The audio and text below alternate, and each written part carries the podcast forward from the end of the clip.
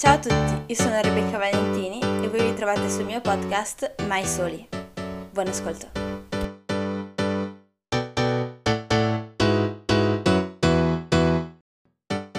Molte persone, immagino, non lo sappiano, ma due giorni fa, il dieci ottobre, è stata la giornata mondiale della salute mentale.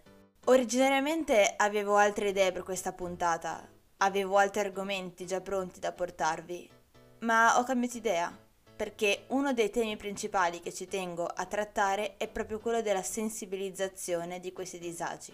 Quindi penso possa essere utile fare una puntata che richiami questa importante data.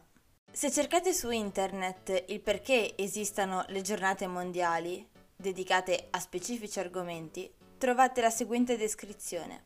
Le Nazioni Unite hanno designato specifici giorni, settimane, anni e decenni come momento per ricordare eventi o argomenti particolari con lo scopo di promuovere gli obiettivi dell'organizzazione attraverso la consapevolezza e l'intervento. A leggerla così sembrerebbe una bellissima iniziativa. Peccato che non vi sia la conoscenza generale dell'esistenza di queste giornate, dedicate a responsabilizzare sempre di più noi tutti.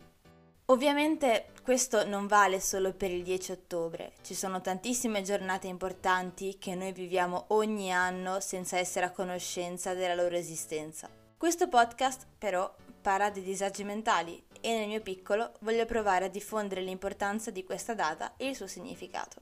Per la prima volta la Giornata Mondiale della Salute Mentale fu celebrata il dieci ottobre millenovecentonovantadue. Per volontà di Richard Hunter, vice segretario generale della Federazione Mondiale per la Salute Mentale. La Giornata Mondiale della Salute Mentale è supportata dall'Organizzazione Mondiale della Sanità, che interviene con attività che promuovono la conoscenza della salute mentale. Nel millenovecentonovantaquattro venne introdotta, a mio parere, una genialata, cioè un tema che cambia ogni anno. Per quest'anno è stato scelto come tema rendere la salute mentale e il benessere di tutti una priorità globale. Titolo che, secondo me, lascia riflettere molto, perché esprime proprio la necessità di considerare questi disagi al pari delle altre malattie. Ogni giorno sentiamo parlare di problemi di salute fisica, cosa fondamentale, ma altrettanto importante è la salute mentale, alla quale dovrebbe essere data la stessa importanza. Penso che questo titolo gridi la necessità di sensibilizzare le persone a questo argomento, perché molte volte chi soffre di questi disagi tende ad isolarsi e ad incolparsi proprio perché non si sente compreso dal mondo esterno e si sente sbagliato, quando di sbagliato non ha proprio nulla. Un'altra riflessione che mi piacerebbe portarvi è quella dei termini che vengono usati. Molte volte sento persone usare erroneamente il termine attacco di panico o dire che sono depressi solamente perché sono stanchi e non hanno voglia di andare all'università. Non condanno l'ironia, sono la prima che scherza su tali problemi. Penso che l'autoironia sia uno dei mezzi di accettazione più efficaci, ma ritengo che ci sia un'enorme differenza tra lo scherzare su argomenti che si conoscono e parole che si conoscono per sentito dire e non come esperienza diretta o indiretta. Tutto ciò fa parte della sensibilizzazione, che piano piano si sta attuando sempre di più, ma ancora non le è data la giusta importanza. Vi riporto anche il titolo dell'anno scorso, La salute mentale in un mondo disuguale. Non vi sembra pesante e potente? Quando io, persona che soffre da sempre di questi disturbi, ho scoperto che la giornata mondiale della salute mentale si teneva ad ottobre, ero molto più piccola di oggi. Avrò avuto quattordici anni, penso, e ricordo di essere stata felicissima che fosse proprio nel mese del mio compleanno, perché mi faceva sentire compresa. È possibile aiutare le persone che si trovano in queste situazioni. Bisogna però partire dall'accettare questi disagi come tali e capire che possono effettivamente condizionare la vita di una persona.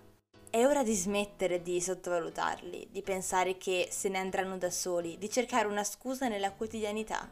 Le persone che accusano ciò non sono persone stanche o pigre, non dipende da loro la situazione di cui sono vittime. Allora cerchiamo di supportarle come supportiamo qualsiasi persona con un problema fisico.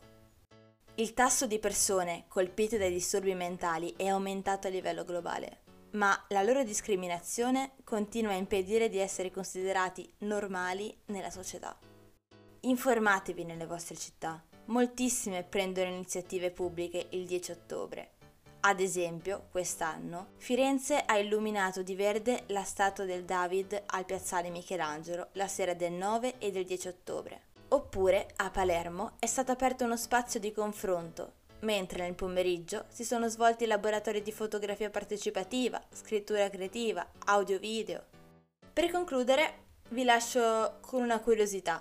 In occasione del dieci ottobre duemilaventidue, Cambridge University Press and Assessment ha spiegato dieci parole inglesi riguardanti la salute mentale e che ormai usiamo anche nel nostro vocabolario.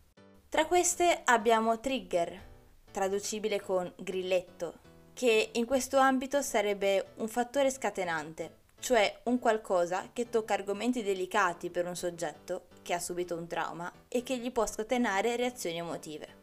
Un'altra parola usata nel linguaggio comune, eppure legata a questo argomento, è relax, che indica un rilassamento sia fisico che psichico. Secondo Google Trends, dal duemilaquattro ad oggi, il paese in cui tale parola è stata cercata maggiormente è la Bosnia Erzegovina. L'Italia si trova al quarto posto. Ancora coping, traducibile in italiano con gestire, indica le strategie che gli individui usano per fronteggiare determinate difficoltà. Ultima che vi porto è FOMO, che è l'acronimo dell'espressione inglese Fear of Missing Out, ossia la paura di essere esclusi, caratterizzata dal desiderio di rimanere sempre in contatto con le altre persone per paura di essere tagliati fuori. Mi fermo qui perché mi rendo conto che possa essere una puntata un po' più pesante del solito, ma continuiamo ad informarci e a provare a sensibilizzare questi disagi. Nonostante questa giornata, che ogni anno dovrebbe ricordarci l'importanza di tale argomento, noi viviamo la giornata del dieci ottobre senza nemmeno dedicare un pensiero a ciò che la giornata rappresenta, perché siamo troppo presi dalla nostra quotidianità. Ci sentiamo tra due settimane con la prossima puntata. Ciao! Se doveste aver bisogno, potete scrivermi in qualsiasi momento sui miei social. Instagram, tratto basso Rebecca Valentini, TikTok, Rebecca punto Valentini e Twitter, Rebi Valentini. Un abbraccio e ci sentiamo tra due settimane. Ciao!